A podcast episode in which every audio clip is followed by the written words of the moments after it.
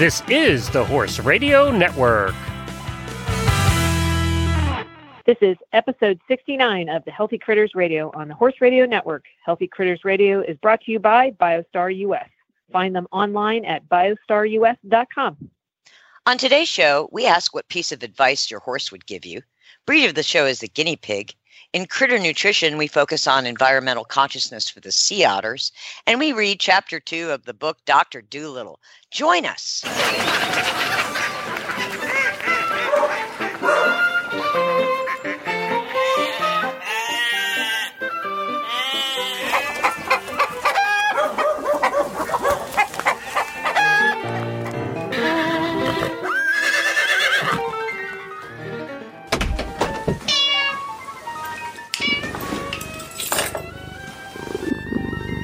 All I want to say is, Patty P, it is bloody hot.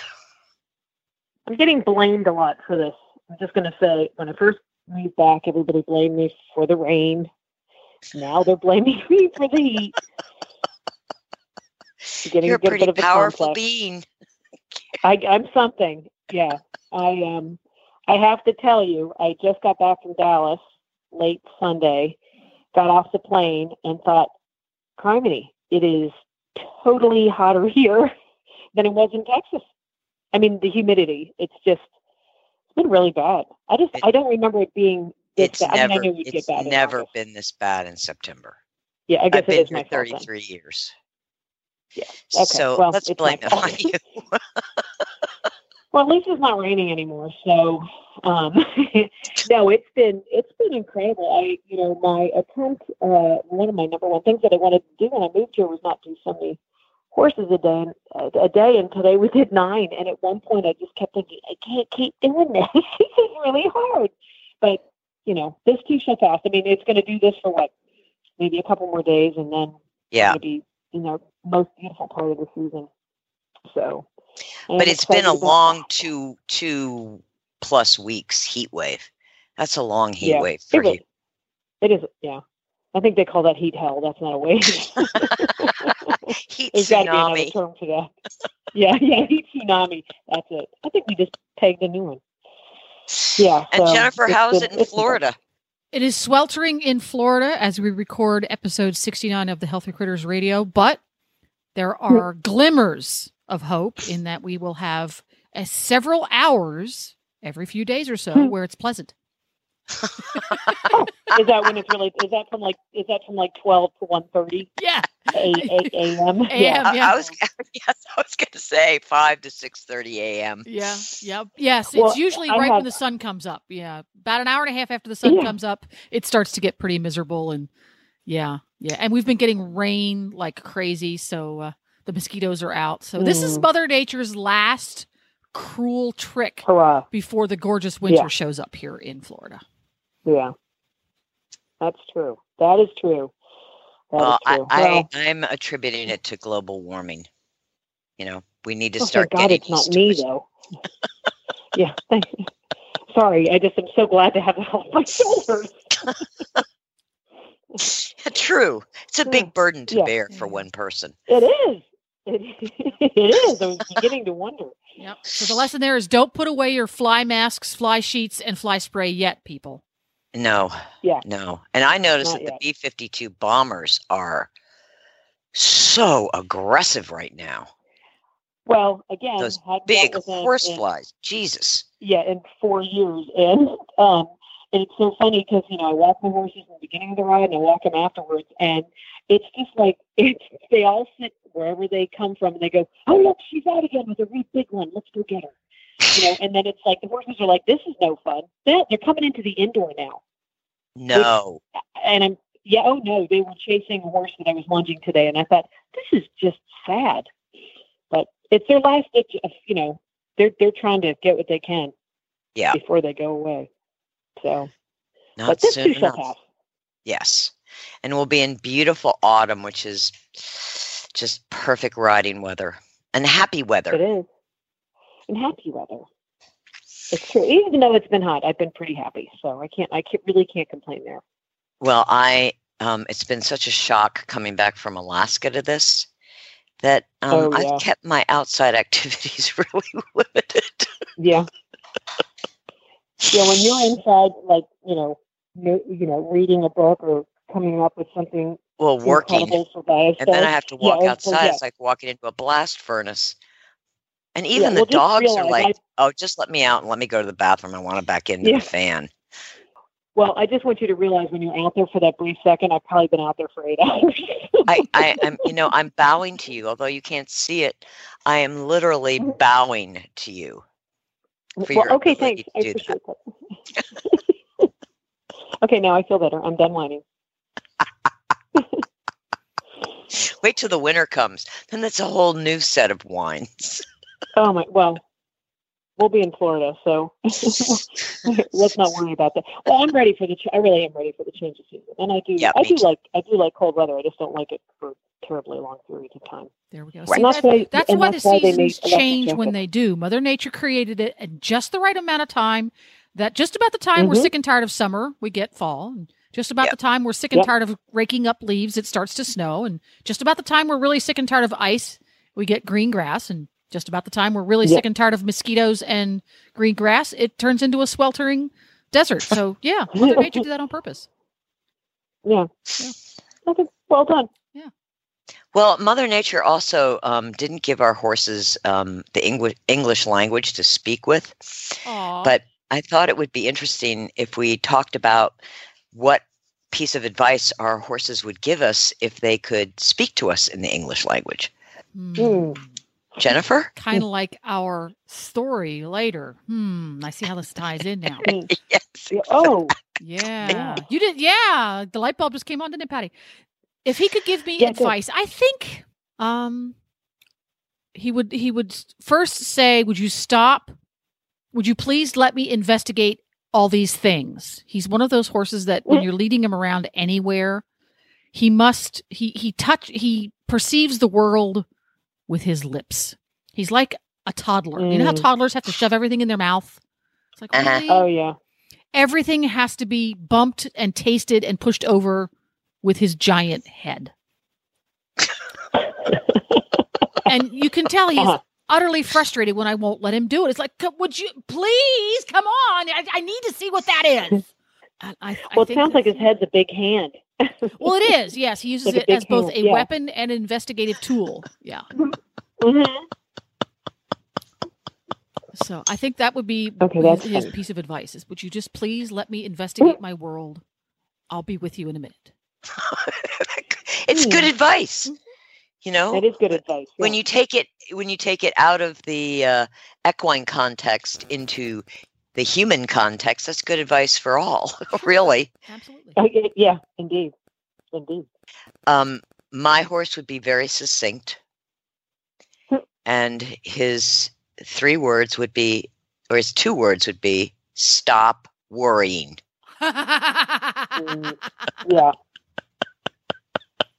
yeah, chill, man. Take a chill pill. yeah. yeah, just chill Yeah. out. That's good. No worries. Just chill. Just chill. Okay, Yeah. Patty. How about you? well, besides, please don't show up. Why are we doing this again? Because I, I have, I can't believe we're doing that again.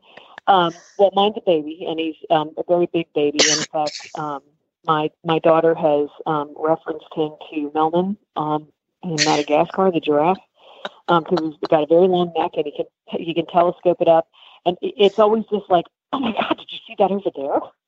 And then you go back around, he's like, oh my god, it's still there. He thinks that's he thinks that's pretty cool. So one of his things would be like, why can't we go over there again? You and I think the other thing would be, I don't understand why you're not giving me as many treats as we did in the beginning when you put that thing on my back. why every when, when he's been incredibly good at breaking and actually um, a bit of a baby genius. I've taught him to lunge by myself in an indoor without um, you know any panels or anything to teach him to turn. So he, he picked on pretty pretty quickly. And then from that, like after I taught him to lunge in three days, I was like, all right, well, we might as well do this over a tarp. And I did that by myself with no help. So like he's really very like, you know, oh, well, let's do this. He really, you know, he's quite good. So when we got to the point where we had the tack on he was lunging and he was doing great, he was um, shockingly afraid of the mounting block because he's been like so good about everything. So what I did is I would put, you know, treats on the mounting block. I'd put, you know, little carrot or whatever. Well, he's kind of smart. and so every time we go over to the mounting block, he still looks for the treat. but it got to the point where, like, again, remember he's like a giraffe. Once I would get the person on, you know, to walk him around, then he's like giraffing over me trying to get another treat. So anyway, we stopped doing treats pretty quickly after he stopped being afraid. So I guess honestly, what he would say would be, "Where's the treat?" He's holding up his end of I'm the bargain. really good. He's doing it, and Yeah. you're not giving him the treat. Yeah. Yeah. Yeah, he's So- he's, he's like So, I, how do you, know, translate that into the larger context of your daily life? I have to think about that. She Um, slipped that one in. That wasn't in the plan. Yeah, she did. Yeah. Yeah, she no, I, making I- us for, think. for a second. I for a second there, I thought that whole part of my thinking brain melted at I think twelve thirty this morning or this this morning. Um, I don't. Uh, I don't know. I, I don't know. I don't know how to answer that. I honestly don't know how to answer that. Other than either I need to give more treats or I need to stop giving treats. I don't know. I, I, I would I would look at it a different way. Um, at, think of treat as being you know an act of kindness or reward or Oh yeah, for sure. Okay. Okay. um, so when your horse is saying where's the treat, perhaps in the larger context of you know how we treat other beings. Give Well, I everybody do- I- you know- treats. You give them a hug or a smile or a pat on the back. I got Or- it. Well, I I always figured it like out. thank you. Yeah, I always like to. Yeah, I always thank my horses. Um, any of them. When I say my horses, I mean the horses that I have in training. But I always, you know, um, I've never. I am not a big treat giver. no, I know you're um, not. Like, um, I just I believe the reward should be the relationship and patting and you know whatever. Yeah. But when you know when you do a lot of horses, I want them to be happy that I'm getting on their back. So I always give them a little something when I get on. Um, you know, just say, okay, look what we're doing, and they and we walk around just so they're you know as we're walking, they're like, God, that tastes good. You know, that that just that's putting me in a good mood. And um, but whenever I'm done, I always make sure that I um, I always I always pat them. I always like rub them all over. I always try to have a, a- you know some part in being able to untack them because obviously when you do this many horses, you have to have great help, and I have really great help. Um, so, and if I can't do it, and this is something I learned from our our good friend um, Peta uh, Tigger years ago when I would go and um, teach her at the at her farm. It, it was adorable because she um, and I don't know if she does it today to this extent, but I know she gives them cookies after she rides. But depending on how the day was, it'd either be a, coo- a two cookie day or a three cookie day or a four cookie day. And it was just kind of cute, but like it was just, I, I loved that bridge of her always wanting to reward the horse for um, how great their day was. But regardless of how it went, they always got a treat. It was always like a thank you for, you know, Mhm. for for you know being a good horse um or you know my god you know every time I, i'm always so it's so silly. I don't know how many horses i've broke in my life. Um i hate that term broke but how many Yeah, you started. broke, you know you started. Um but every time i do it every time a person sits on their back for the first time i am still floored. I I mean, absolutely floored. Like, I cannot believe you are letting us do this, you know? And that's why I always try so hard to make it so positive. So, Well, and I I, don't know. think I think um, my horse's advice is so pertinent, not just to me, but to a lot of us, that we we bring our worries to the barn, even if Mhm. it's not a worry directly about the horse, but it's a worry about work or family or friends or whatever. oh, sure. Anything. And the horses are so sensitive, they just pick up on it. So um, I, I've been much more mindful about leaving all that behind. And when I'm out at the barn, I just keep my head really like empty, you know, and in the moment. yeah. I try desperate. I think the older I get, the better I can I can do at that because I know that I have often been stressed about things and done a disservice to my ability to communicate Yeah. with what, what I truly wanted to do with the horses. And I think, as I mean, that's the one great thing about being the age I am right now is I truly am finally benefiting from my time on the planet. Mm-hmm. That I have, I'm, you know, every I love it when people say, "Don't worry," or you know, "Don't do that," or when you go and you ride and do this. I'm like, you know what? Um, I don't know. I have been married for nearly 30 years. I've got three kids. I've had a whole lot of stuff go on in life, like everybody else does. It's hard to do that. Some people are more capable of it for sure, but um, you know, I, I've always been a little bit more of a anxiety driven person, which has been useful too. But um, I think that's I think that's good advice to try not to worry, but it's also hard to do. It is. It is because we feed off the worry, and it's learning not Mhm. to do. And it's a control thing. You know, if I worry Yeah. about something that hasn't even happened yet, so I can prepare myself, it's I'm just trying to control the future, which is Right. fruitless, Not going to happen. Yep. Yeah, exactly. But don't you feel like the older you get, the more you, I mean, you realize it. Of course, you can hear it, but truly making it permeate in your brain where you truly can act on those words and realize I really can stop myself from feeling this way. It It's takes a it's lot a of surrender. I for me, it's been just surrendering. Yeah. and Yeah. knowing that whatever happens, I will somehow make my way through it. Yeah. Because it, well, again, because of all this time you've been on the planet and how many times you have made it through, Yes, exactly. you know? exactly. Yeah. Kind of cool. It is, and and maybe um, some good advice is that um, if your horse uh, is telling you that um, you know that you're bringing too many worries or drama or whatever to the barn, maybe it's time to get our breed of the show, a guinea pig. Yay! let there we tell ya. go. That is a worry free. And we're going to get to guinea pigs right after we chat with a certain Pomeranian puppy dog.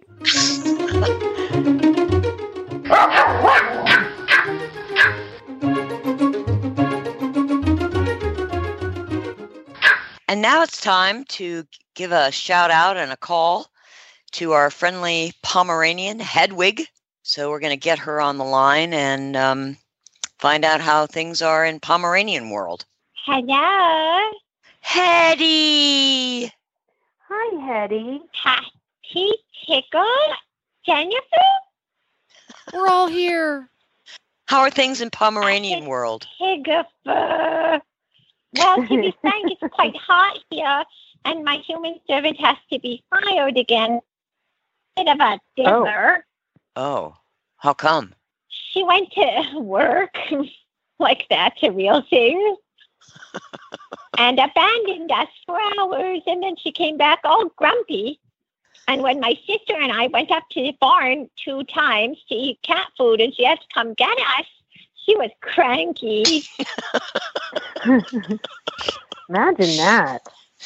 Well, Hetty, we have a question for you. And I have answers. I know you do. Mm. So we were thinking that Pomeranians historically must have been the dogs of royalty. So, given the Hmm. uh, English royal family, which member of the royal family would you like to live with and why? Well, Tigger, obviously you wanted to talk about the current royal family, but I am not going to do that because they're all a bunch of inbred little wasp-nosed weasels. I'm going to go for the historical angle on this one. And I think I'm going to shock you by saying that I would like to be the pet of Elizabeth Woodville, the wife of Edward V. Four, Edward IV. He, as you no doubt know, was the king who won the War of the Roses. He and his brothers were the Yorkists, and they galloped down, and the, the story goes that the sun rose behind them as they galloped down to save England from its giant, miserable mess, the sons of York. Now, it's true that the Duke of Clarence made a small treasonous error and did drown, had to be drowned. That was his chosen form of execution in a giant barrel of wine, which I love as a mode of execution and I keep in mind always. um, and then so Edward is coming back from the war. He's very dirty, very grubby, very tired, already married to someone else. But he sees Elizabeth Woodville. And although she was a widow and relatively poor, he fell in love with her and she came to court, and all of her relatives became very upwardly mobile. And there was a joke the rivers are rising. so, did she marry him? In society, she did, yes. And it said that her mother was a witch. Jacquetta was a witch, and she used love magic to ensnare Edward for her daughter Elizabeth. And they had many, many daughters, many daughters, and two sons the sons are famous. You know, they're the little boys who were going to be kings, but their uncle was their Lord Protector and Regent, and somehow hmm, they disappeared from the tower. Oops, gone. And so Richard III became king briefly until 1485 and the Battle of Bosworth when he was so no longer king because a Tudor came along, an inbred little Tudor, and up he went and became king. You know him as Henry VII. Aha. so I would like to know you would like to be the Pomeranian of the wife? Elizabeth Woodville, yes. Mm-hmm. Uh-huh. Edward V's wife, Elizabeth Woodville. Okay. Edward IV was the great one. Edward V is the interesting one. Edward VI was young and only made it for a few years after See, Henry VIII died. Unlike all of those, unlike all of those Edwards Hedwig, you are both great and interesting mm-hmm. They they were interesting. Are you kidding? Edward IV was called the Black Prince. He was a fabulous little twisted piece of work. I love him. I've been in his tomb. See, Tigger visited the dead Black Prince. now that's a story. Anyway, I was thinking that you would be a great dog for Prince Harry no, you're wrong. Yeah. I want to be the witch's daughter's pet.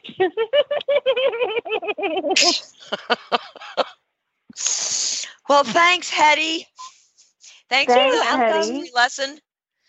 And uh, now we know that uh, you will not associate with the current royal family. Good to know.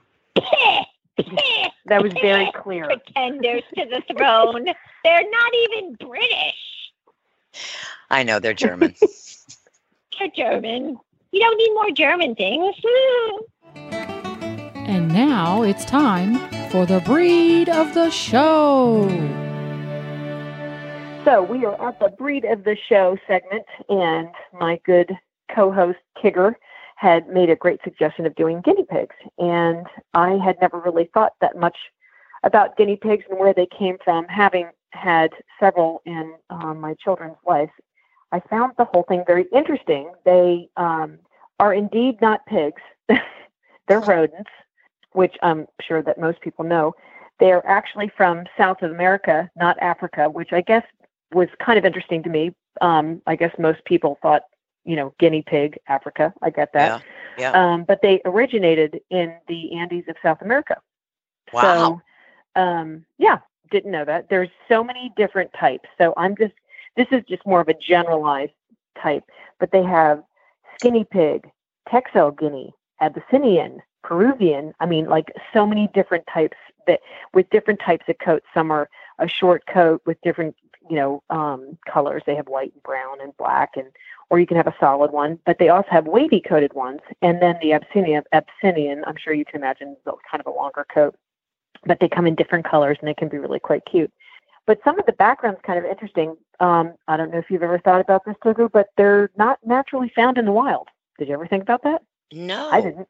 Have they always been domesticated? Yeah, yeah I if, from as far as I could see, they've always been domesticated, and um, I I couldn't really figure out exactly exactly where they originated, and also couldn't find where the name guinea pig came from because, well, or how they came up with it. It um, there's they also they're also known as I'm probably not going to pronounce this uh, uh, properly, but cavy or domestic cavy, and there's some Latin background to that that goes to little pigs, which is maybe where they came, but they just don't know where guinea pig came from. But they, you know, so they are they're domestic, and most of the time you'll find them in, you know, in living in cages like a crate or they sell guinea pig obviously cages at PetSmart and those type of things. And they do very they do very well like that. They also do well in larger numbers of guinea pigs, but they don't do really well with other types of rodents like gerbils or hamsters because I guess it increases respiratory issues, which is one of the downfalls of guinea pigs. Um, hmm. That you have to be very careful. They can they can get respiratory problems, which gets into a little bit of the care of a guinea pig, which is very similar to like a rabbit, which you would imagine they you know you want to keep their cages clean with a good sort of um, shaving or, or shaving like you would put in a horse's stall. And you need to change, clean it a lot. I mean, they're obviously if they're in there, they're um, doing their business in their in their home every day. So uh, when we had the guinea pigs, we cleaned it out every day. Um, they're super easy to feed. Um, their diet is basically, uh, you know, any type of natural grass is good because they have obviously this cute little rodent piece and they've got to wear them down. But like a Timothy hay or a grass hay, but it's very important that you get a food pellet, which again is based normally at the basis of it is hay, and there's I think there's some different vitamins and stuff that you can get in them. But because they don't synthesize vitamin C that well, it's very important that you give them the little food pellet that's going to look probably like an alfalfa cross of some sort, um, because they can suffer from scurvy, which is one of the the main things that ends up killing them as pets. So pretty so important. So can you not give to, them like oranges and lemons and high vitamin? You know, C I didn't. Foods? I did. I didn't see that, but that's probably good. I mean, I can't see why not. I mean, I don't know why you wouldn't. Um, Could you see a guinea pig with a little clementine? God, it would be so cute. Okay, I don't know if you listeners can tell, but Tigger's Tigger's on a. I'm dying. Tigger's on the path. Guinea pig. She's, she's going to get herself a little pig. um, but they they do like they do like they do okay alone, but it sounds like they really like company, which is nice. Would Australian do... Shepherds count? yeah, that's right. Yeah, not that type of company. Maybe one. so there should be a limit. Um, but this is sort of interesting, and um, again, um, you can understand the why I'm going to mention this. So if you do decide to get a guinea pig or two, you want to make sure that you get it two males or two females because they, believe it or not, they mature in three to five weeks. Three to wow. five weeks. Like guinea pig is born um, and they're mature, boom, like that. Oh, yeah. Okay. Wait for this. Wait, wait, wait. Females can mature up as up to four weeks. Like at four weeks, they can be mature, and they can be like ready to breed in that period of time. Like, yeah, it's crazy. Like mature. So, okay, sitting down, girls, because this is the interesting part. Six to 48 hours after they give birth, they can become pregnant again. Oh my God. So, wow. so again, I, and it, yeah, but this is the whole rodent family thing. So, important fact you don't want to be breeding guinea pigs. So, make sure if you do get two, get or however many, keep them all the same sex. Um, Good advice. Yeah. Um, so this may be my favorite part of my guinea pig research. They all make noises, and I know you guys have heard them, right? Um, different right. types of noises, but they actually named some of the noises that they make a bunch of different. And I know this is just going to sign you up, Tigger. I can just see you getting your keys to leave to go get yourself a guinea pig. But one of the so I'm just going to give you a couple of names or of these noises they make. One's called a, a wheek, um, which is that loud noise, which I think we're all pretty familiar with, uh-huh. which is uh-huh. kind of the excitement to eat, which is adorable. They can also make a bubbling or a purring kind of noise, wow. um, which is enjoyment. Rumbling, um, uh, which is a, more of a dominance thing when they're in a group. Again, make sure you'll get all males, all females.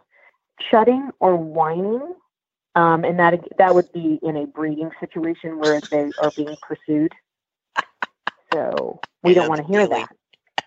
Yeah, yeah, right, right, right. Um, and um, they do chattering and chirping, and chirping is sounds very much like a bird, which is a little um, you don't hear it as, as commonly, but it's more of a stress or discomfort. But I just found it so fascinating how versa- versatile they are, and they really do make good pets if you get them younger if they're handled earlier, they really are amenable to being picked up or carried. They will seldom scratch or try to bite. Um, so they're pretty, they're very trainable. In fact, one thing that I read said if the owner it comes into the room and whistles every time they come in, the guinea pig will start to become very vocal and make that wheek noise. You know, like wheek, wheek, wheek, because they know that their owner's coming. Isn't that kind of cute? Yeah. Now I want one that Yeah. has Chris Rock's voice. That's called that that that that's called make believe. but you could get one and name it Chris Rock. there you go. Yeah. well, But, if you have um, a guinea pig, let us know. Um, Yeah, and, And I we want to know if they make the noises. Yeah. And- and I love watching um, guinea pig videos on Facebook. I, I mean, watching them eat is just a, a, a riot. Who could have a bad day when you watch them crunch down on Yeah. lettuce and veggies? I mean, They're it's just cute. it's adorable. So let us know if you've got a guinea pig and if it has Chris Rock's voice. Please let us know.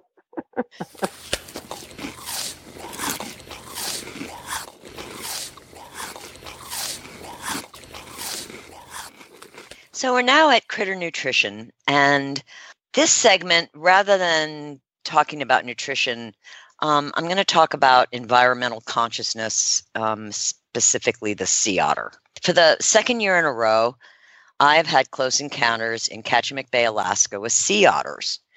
The guides at the Wilderness Lodge have named me the Otter Whisperer. Gliding around sea otters in a kayak holding a lens half as long as my arm should be disturbing to these endangered animals. But for some reason, the mothers show me their babies. One otter went to great lengths to groom himself in front of me, floating so close to the kayak I could have touched him. Others simply mugged for the camera, while one particularly old gentleman otter showed me his broken tooth and how he cleans it.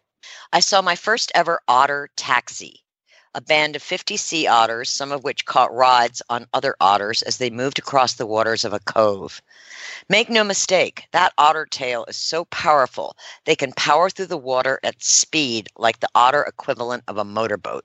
One guide said, I have grown up here and never been so close to any sea otter as when you were in the kayak with me. They usually dive deep to stay away from humans. I don't think I possess any special otter juju, but I do think a lifetime spent with horses and dogs has taught me how to be respectful and non threatening, how to be sensitive and appreciative of other essences, be it horse, dog, cat, chicken, or otter. In Kachemak Bay, Alaska, there are approximately 5,000 sea otters. Hunted to near extinction in the 19th century, the species was first protected with the signing of the International Fur Seal Treaty in 1911, and later in the 1970s under the Endangered Species and Marine Mammal Protection Act.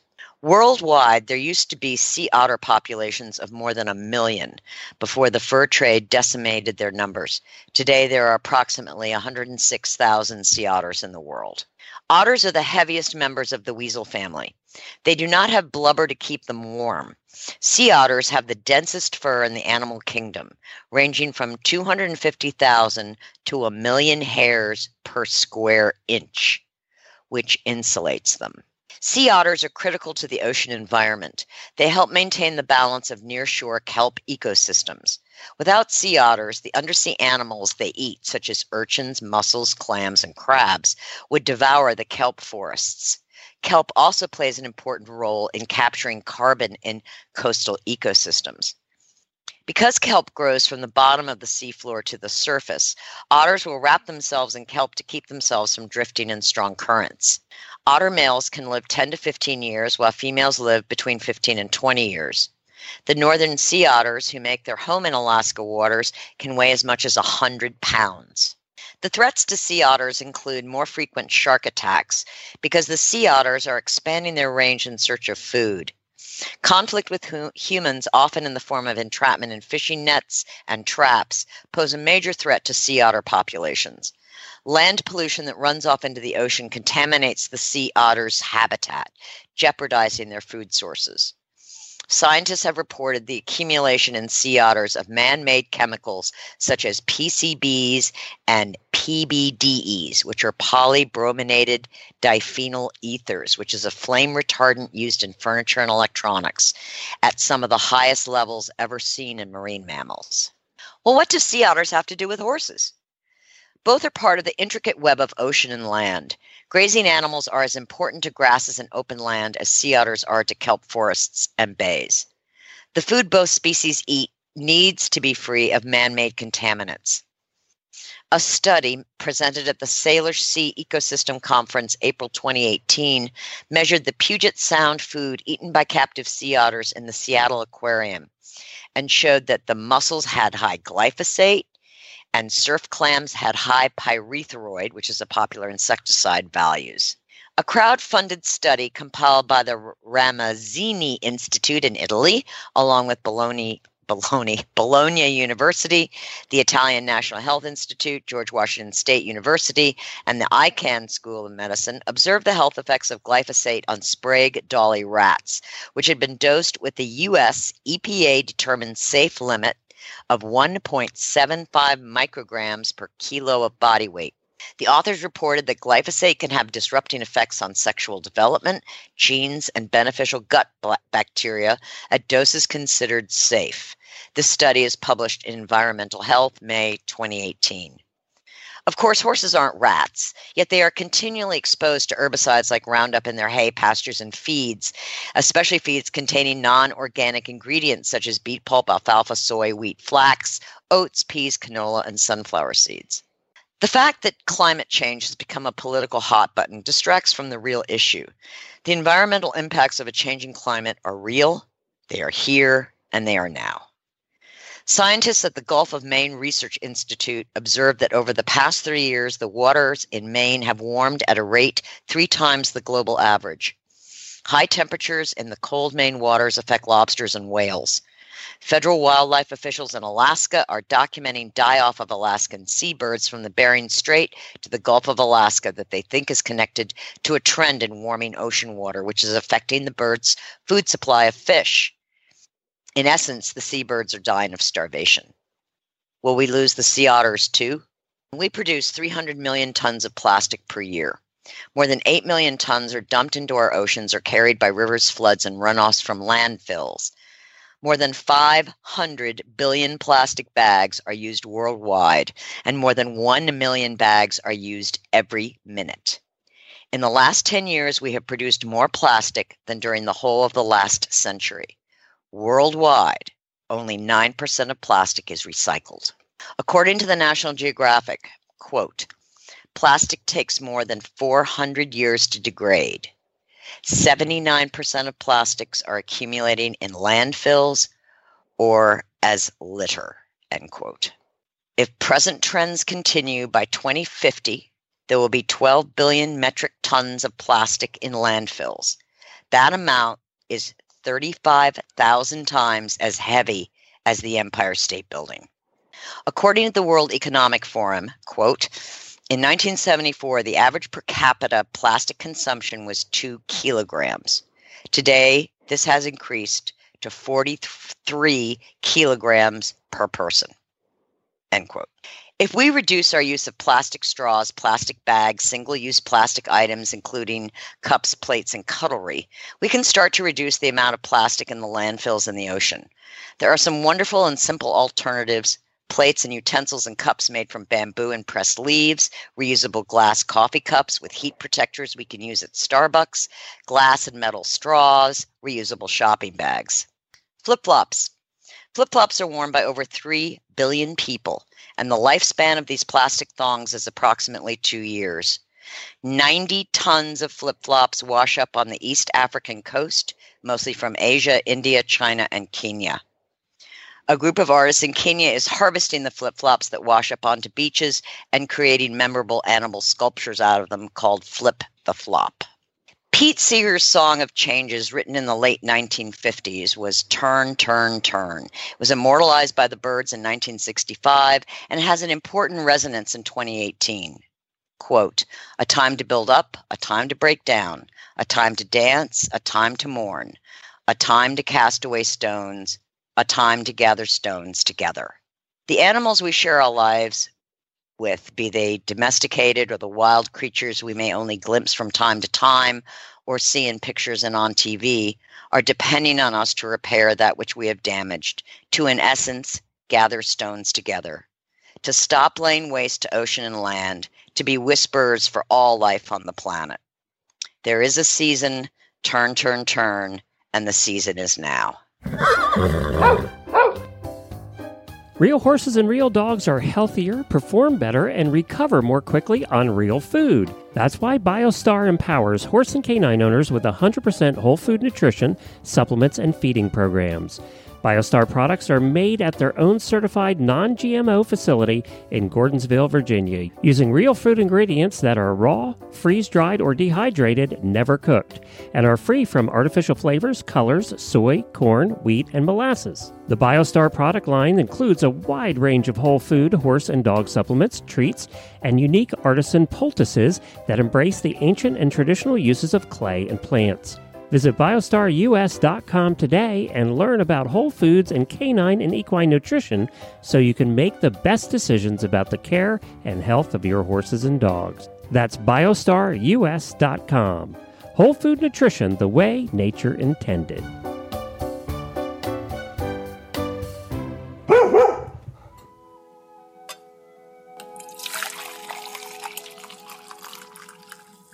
So today our reading is going to be the from the story of Dr. Dolittle by Hugh Lofting. Um, and we're reading from the second chapter, which is animal language. It happened one day that the doctor was sitting in his kitchen talking with the cat's meat man, who had come to see him with a stomach ache. Why don't you give up being a people's doctor and become an animal doctor? asked the cat's meat man. The parrot Polynesia was sitting in the window looking out at the rain and singing a sailor song to herself. She stopped singing and started to listen. You see, Doctor, The cat's meat man went on. you know all about animals, much more than what these here vets do. That book you wrote about cats, well, it's wonderful. That's all that can be said. Wonderful. You might have been a cat yourself. You know the way they think. And listen, you make a lot of money doctoring animals. Do you know that? You see, I'd send the old woman who had sick cats or dogs to you. And if they didn't get sick fast enough, I'd put something in the meat. I'd sell them and make them sick, you see. Oh, no.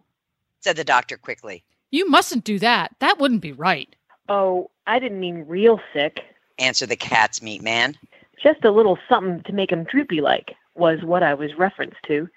But as you say, maybe ain't quite fair on the animals.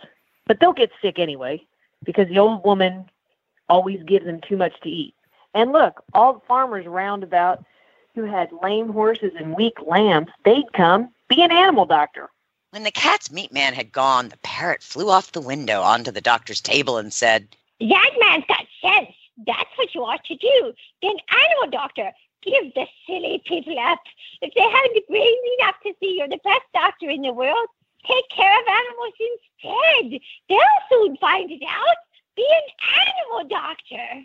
Oh, there are plenty of animal doctors. said John Dolittle, putting the flower pots outside on the windowsill to get the rain. Yes, there are plenty, Said Polynesia. but none of them are any good at all. Now listen, doctor, and I'll tell you something. Did you know that animals can talk? I knew that parrots can talk. Said the doctor. Oh, we parrots can talk in two languages people's language and bird language. Said Polynesia proudly. If I say Polly wants a cracker, you understand me. But hear this. Kakako, ah, Good gracious. cried the doctor. What does that mean? That means, is the porridge hot yet? In bird language. My, you don't say so. Said the doctor. You never talked that way to me before. What would have been the good? Said Polynesia, dusting some cracker crumbs off her left wing.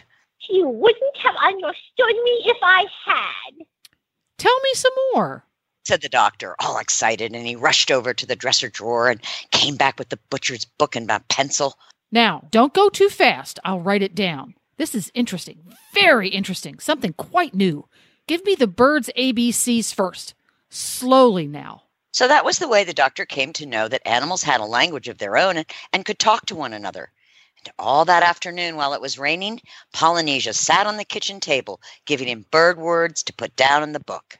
At tea time, when the dog Jip came in, the parrot said to the doctor, See, he's talking to you. Looks to me as though he were scratching his ear. said the doctor, But animals don't always speak with their mouths. said the parrot in a high voice, raising her eyebrows. They talk with their ears, their feet, with their tails, with everything. Sometimes they don't want to make a noise. Do you see now the way he's twitching up one side of his nose? What does that mean? asked the doctor. That means, can't you see that it has stopped raining? Polynesia answered, He is asking you a question. Dogs nearly always use their noses for asking questions. After a while, with the parrot's help, the doctor got to learn the language of the animals so well he could talk to, to them himself and understand everything they said. Then he gave up being a people's doctor altogether.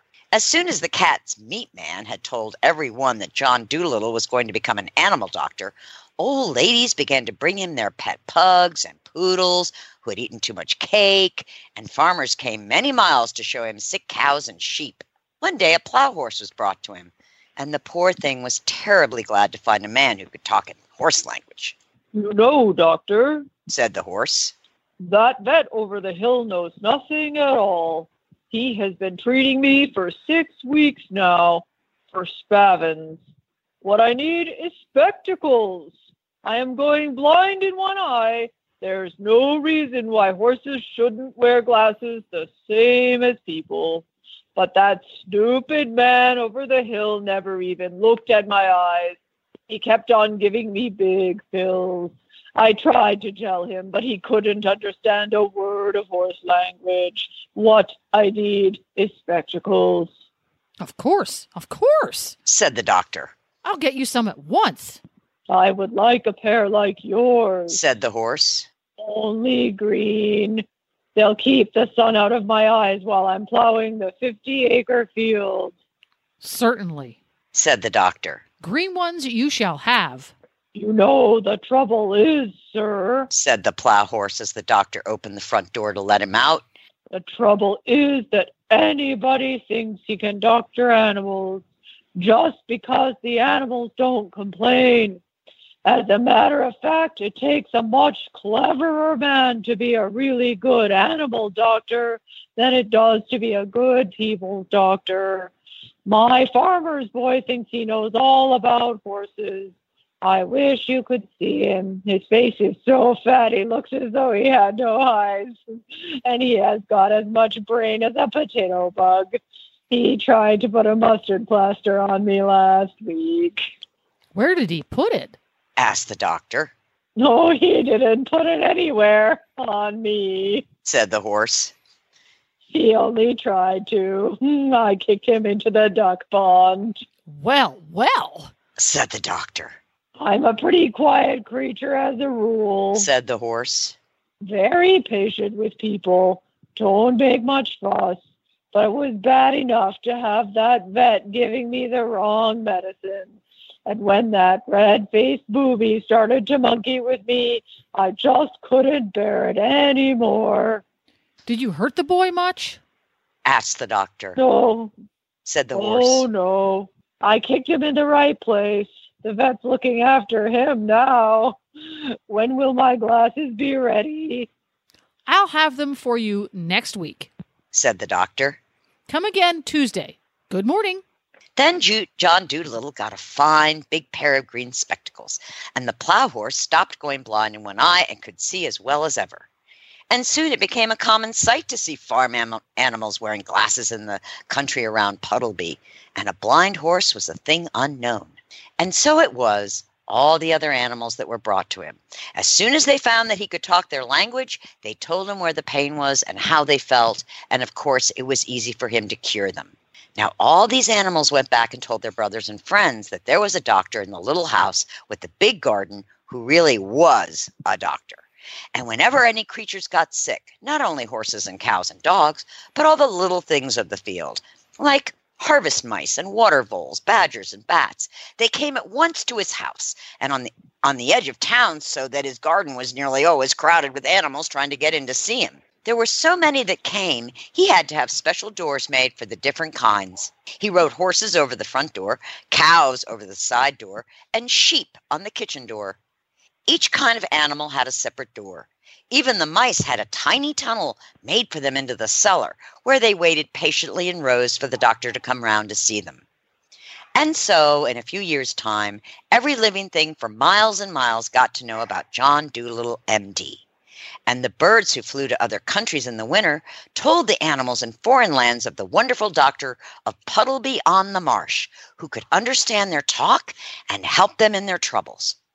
In this way, he became famous among the animals all over the world, better known even than he had been among the folks of the West Country and he was happy and he liked his life very much.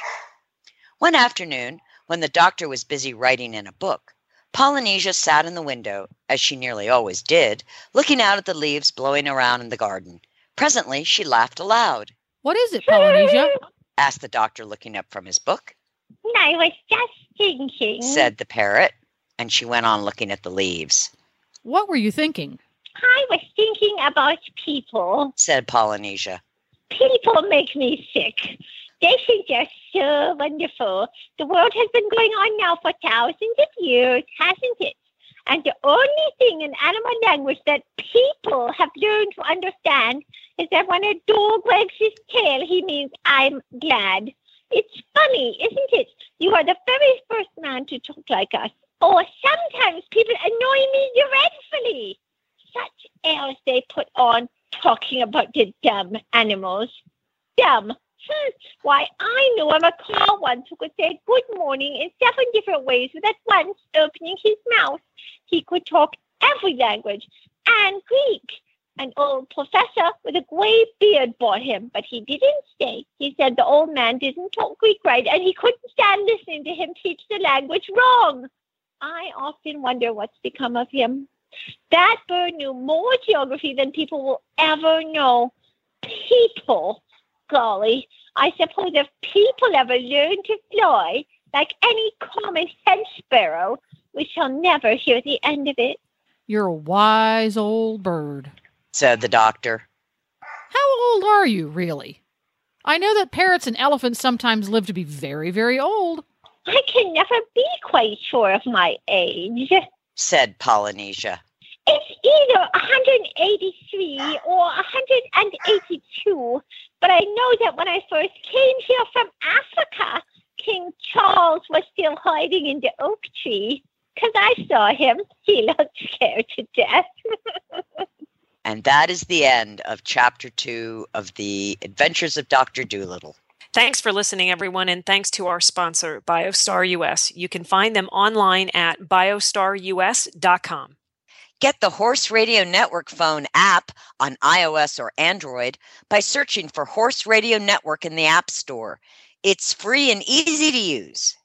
For details about today's show, go to healthycrittersradio.com where you can find links, photos, and more information about our guests. As always, we love your feedback. Please follow us on Facebook under Healthy Critters Radio.